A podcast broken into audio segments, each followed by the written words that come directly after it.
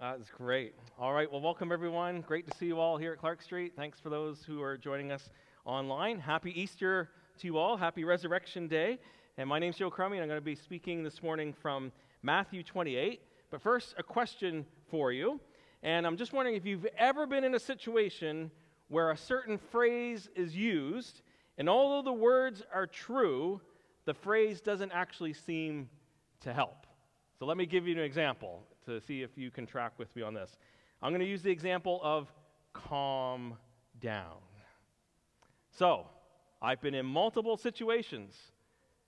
I'll give you some examples. Sometimes with my kids, especially when they were younger. They're much better now. Where there were fights breaking out and it was chaos, and I come upon the scene, and the first things out of my mouth were, All right, calm down. How do you think that went? They didn't. Thank you, Robin, mother of three children. Much experience. So, I, a teacher in the school system and chaos in the classroom and everything. It's like, all right, calm down. And everybody just magically calmed down. Or maybe you're a kid to your parents and maybe something has happened and you've maybe you've broken something and you can see your parents starting to get a bit upset and you use those great words. Mom and dad, just calm down. A, a bit of a role reversal there for some of us, isn't it?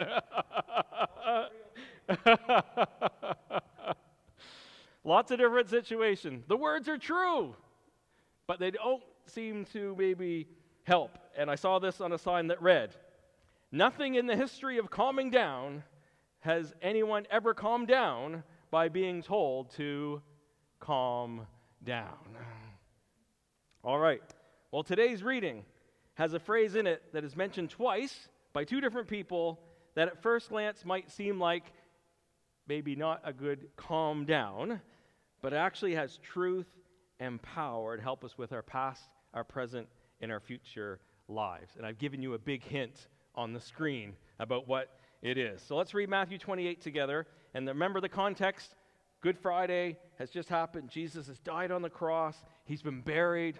The soldiers have been placed to guard the tomb, and Jesus' followers have fled, and it's not a good place to be. And this is where we pick up the story. All right, so Matthew 28, we can read along. We read this After the Sabbath, at dawn, on the first day of the week, Mary Magdalene and the other Mary went to look at the tomb. And can I just say that video when one of them faints is just hilarious. All right, there was a violent earthquake, for an angel of the Lord came down from heaven and going to the tomb, rolled back the stone and sat on it. Whew. His appearance was like lightning, and his clothes were white as snow. The guards were so afraid of him that they shook and became like dead men. The angel said to the women, Do not be afraid. For I know that you are looking for Jesus who was crucified. He is not here. He has risen, just as he said. Come and see the place where he lay. Then go quickly and tell his disciples, He is risen from the dead, and he is going ahead of you into Galilee. There you will see him. Now I have told you. So the women hurried away from the tomb, afraid, yet filled with joy, and ran to tell his disciples. Suddenly Jesus met them. Greetings, he said. They came to him, clasped his feet, and worshiped him. Then Jesus said to them, Do not be afraid. Go and tell my brothers to go to Galilee. There they will see me. And while the women were on their way, some of the guards went into the city and reported to the chief priests everything that had happened.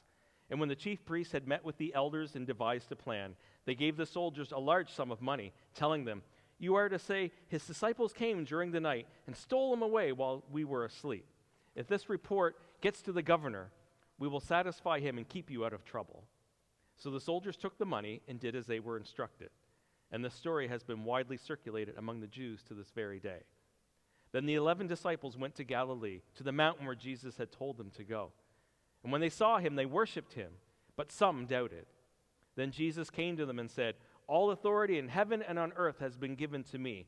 Therefore, go and make disciples of all nations baptizing them in the name of the Father and of the Son and of the Holy Spirit, and teaching them to obey everything I have commanded you. And surely I am with you always to the very end of the age. So, I kind of gave away the phrase, didn't I? But hopefully you saw it two times. Do not be afraid. And, folks, we have to remember the context when these words were spoken. Because you got to remember, the disciples and these women had been with Jesus for like three years. He had impacted and changed their lives. This Jesus was a miracle worker. Can you tell me what were some of the miracles that Jesus did? How many people did he feed at one time? 5,000. And another time, how many? I hear a four, I hear a three, I heard a four. I think it was four, plus men, women and children at home. I hope I'm hearing your answers as well. What were some of the miracles, healings Jesus did? Water into wine. I won't say who said that because that might give away something. But, anyways, that's interesting. That was the first thing somebody said. What other? Lazarus. He raised the dead. A miracle. Incredible. The blind saw. Those who couldn't hear now could hear. Those who couldn't speak could now speak. Those who had leprosy, Jesus touched them. They were healed. He calmed the storm. He brought teaching that was incredible, wisdom with authority that just changed people's lives. He was compassionate and merciful and just the Son of God. Can you imagine the excitement of just living in that every day, going to every village, everywhere? Everyone was healed. I mean, just amazing. And then Jesus dies on the cross. The shock and the horror and the agony and the discouragement and the disillusionment that would come. And in the midst of that grief and sorrow and confusion and chaos, God intervenes and says, Do not be afraid. First, the angel of the Lord came down from heaven, went to the tomb. There was a violent earthquake. The stone is rolled away. And I just love this. The angel sat on it, like exclamation mark. And his appearance was like lightning, white as snow. And there's like raw power and blinding light. And these professional soldiers who were tough and hardened and trained and experienced and cruel were so afraid they shook and became like dead men. Wow. To me, this shows how brave and bold and faithful these women were who came. And the angel said, Do not be afraid. This reminds me of another time an angel had to say to a group of people this exact same phrase. Does anyone remember? Does that kind of ring a bell of like, hey, an angel, do not be afraid, group of people. Anyone have a guess? Do you remember when that happened? I hear all those online saying Luke chapter 2. I hear you. I hear you. Shepherds. Thank you. Luke chapter 2. Shepherds. Do you remember? Jesus' birth. Shepherds in the fields, and then all of a sudden, angels singing the glory of the Lord. And what does it say?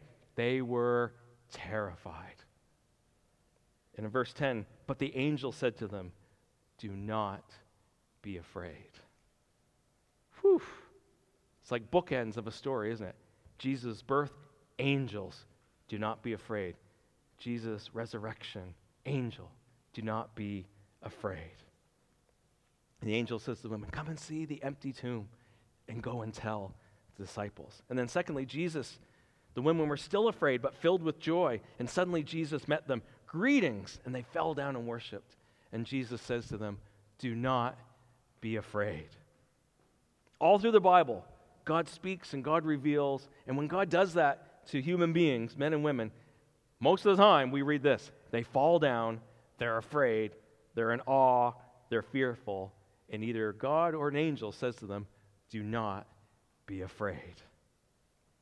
And, folks, this morning, I believe God wants to say to us, for those of you here in person, for those watching online, I believe God wants to say this to kids, teenagers, to Gen Z, millennials, Gen X, boomers, and beyond, all backgrounds, whether you were religious or not growing up, if you a Canadian or you grew up in some other culture or country, Jesus wants to speak this today.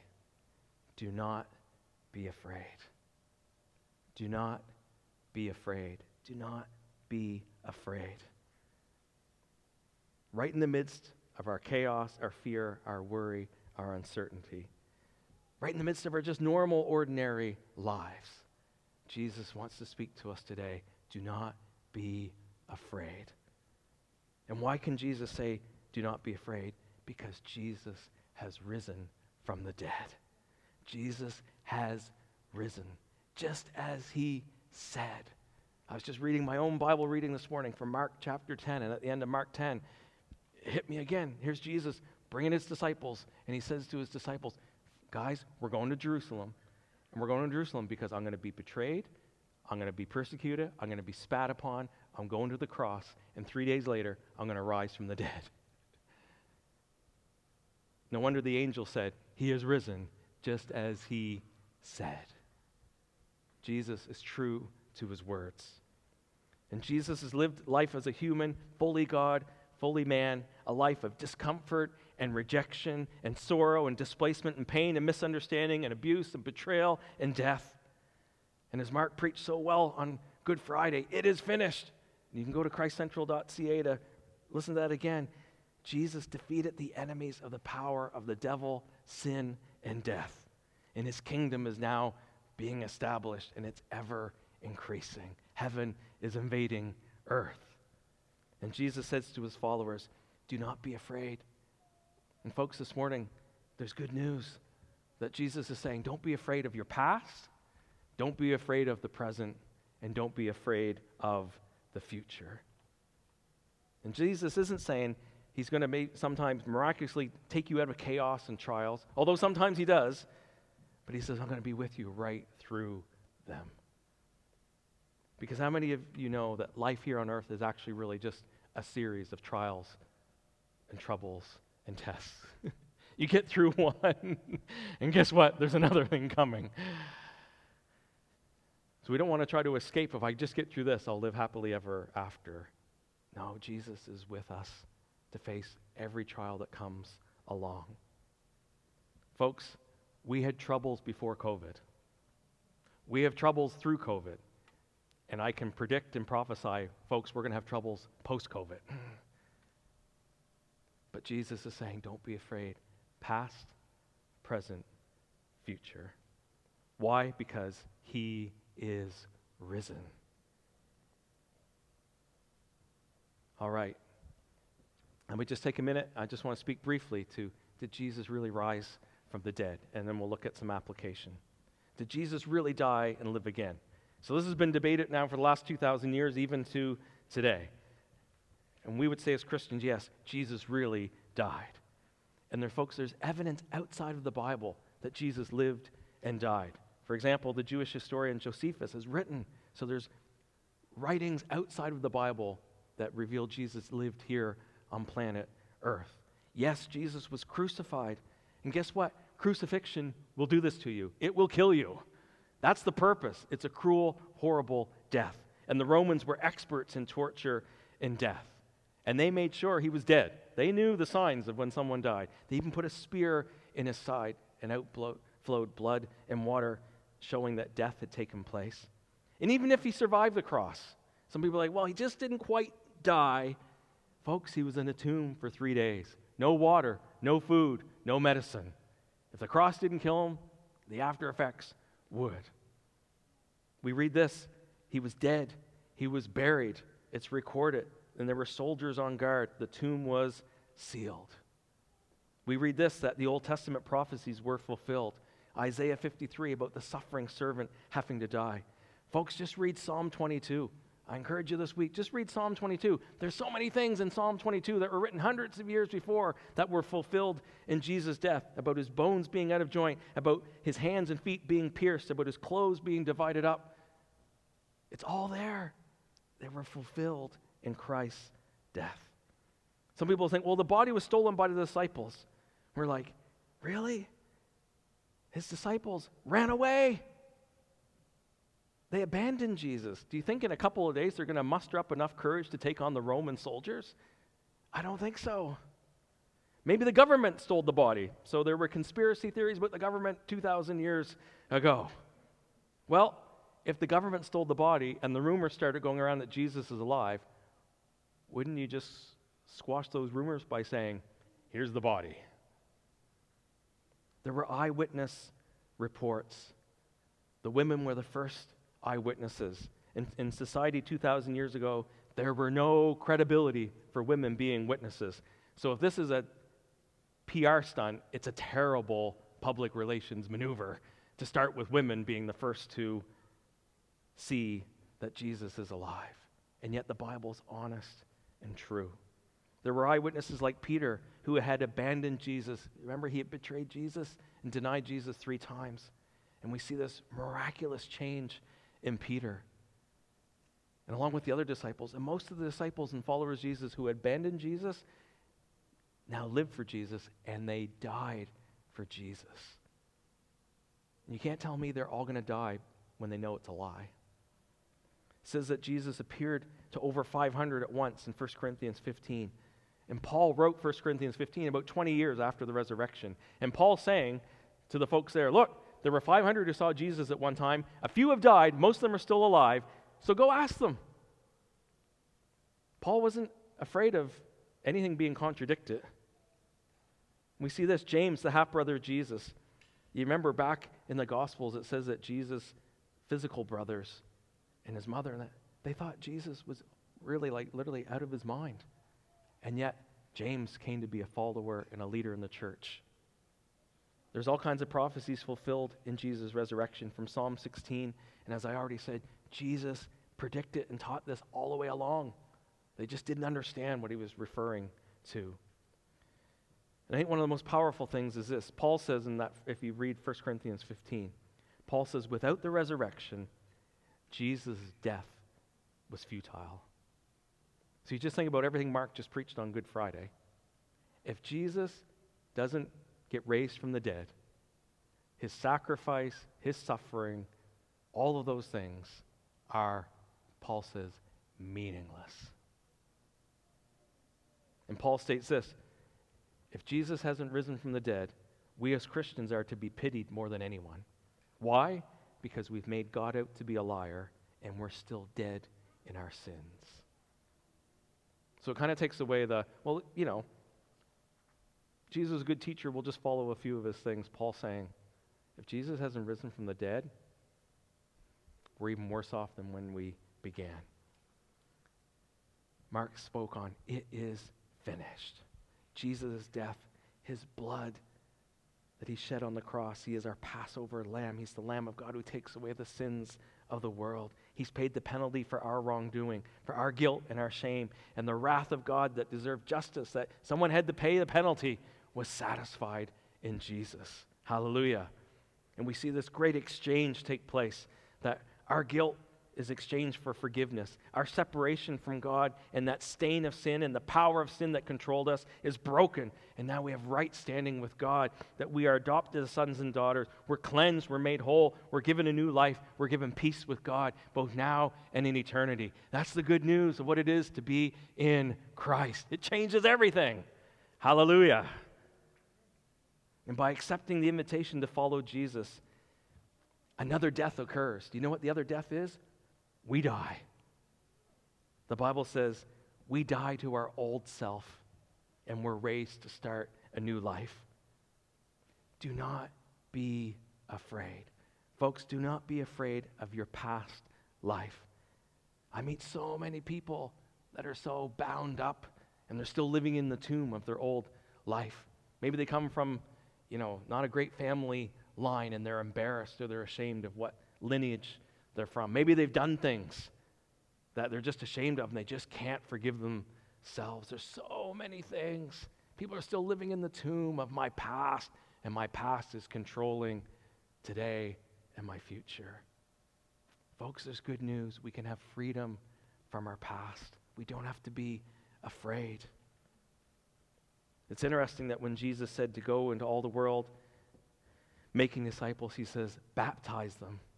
Folks, when we're baptized as followers of Jesus, when we physically go under the water, that represents that we've been buried with Christ. It's as if we were in that tomb for three days with Jesus.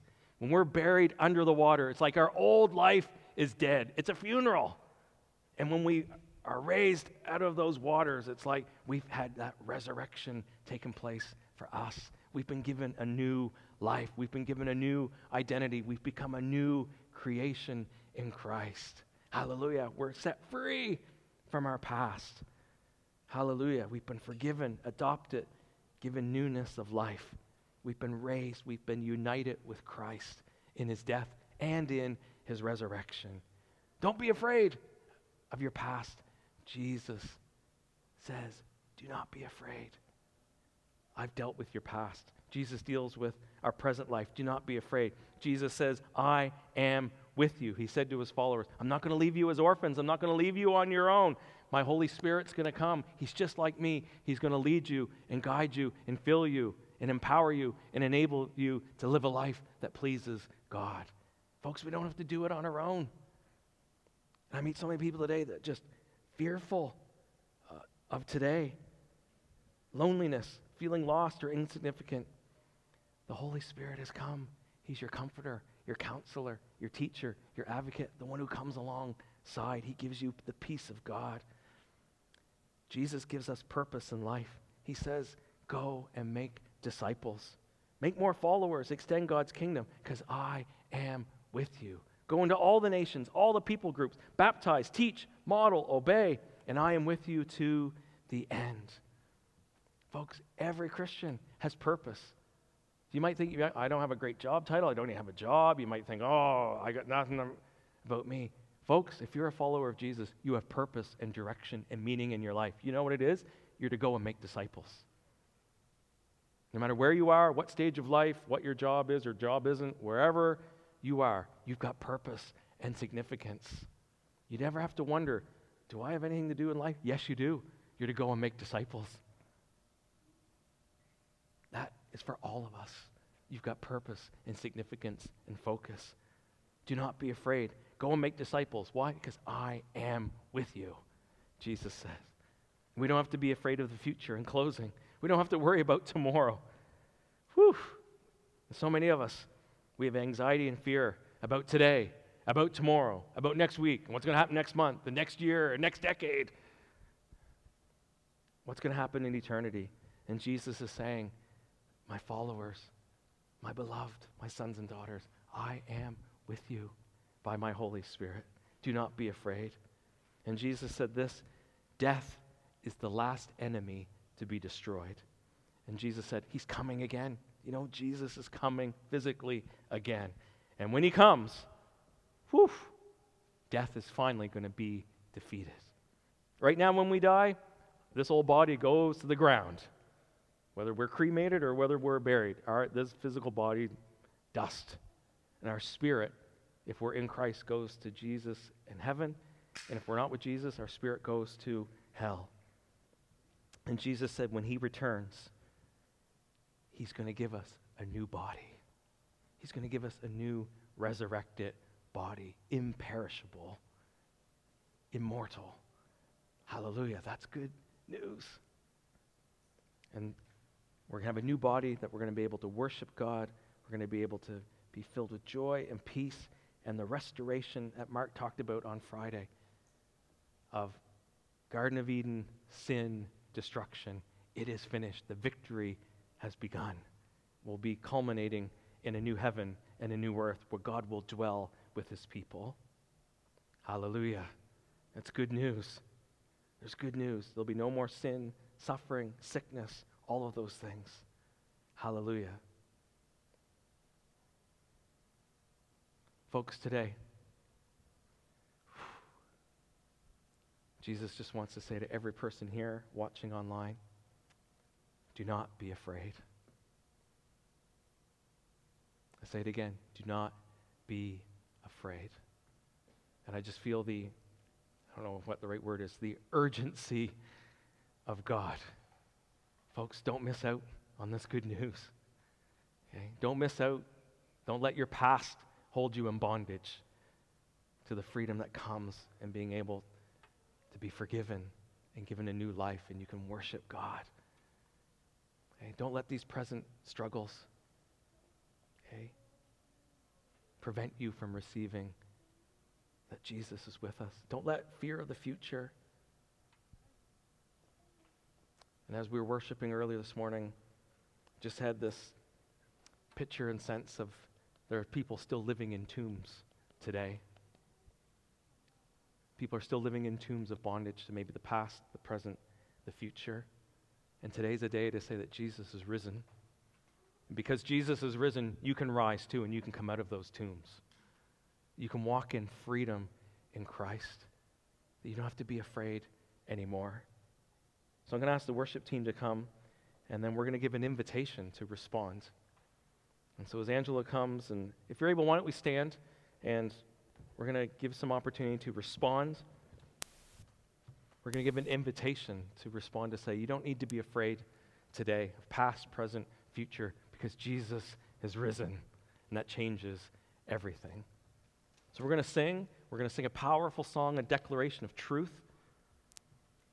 And then we're going to give an opportunity to respond after that song.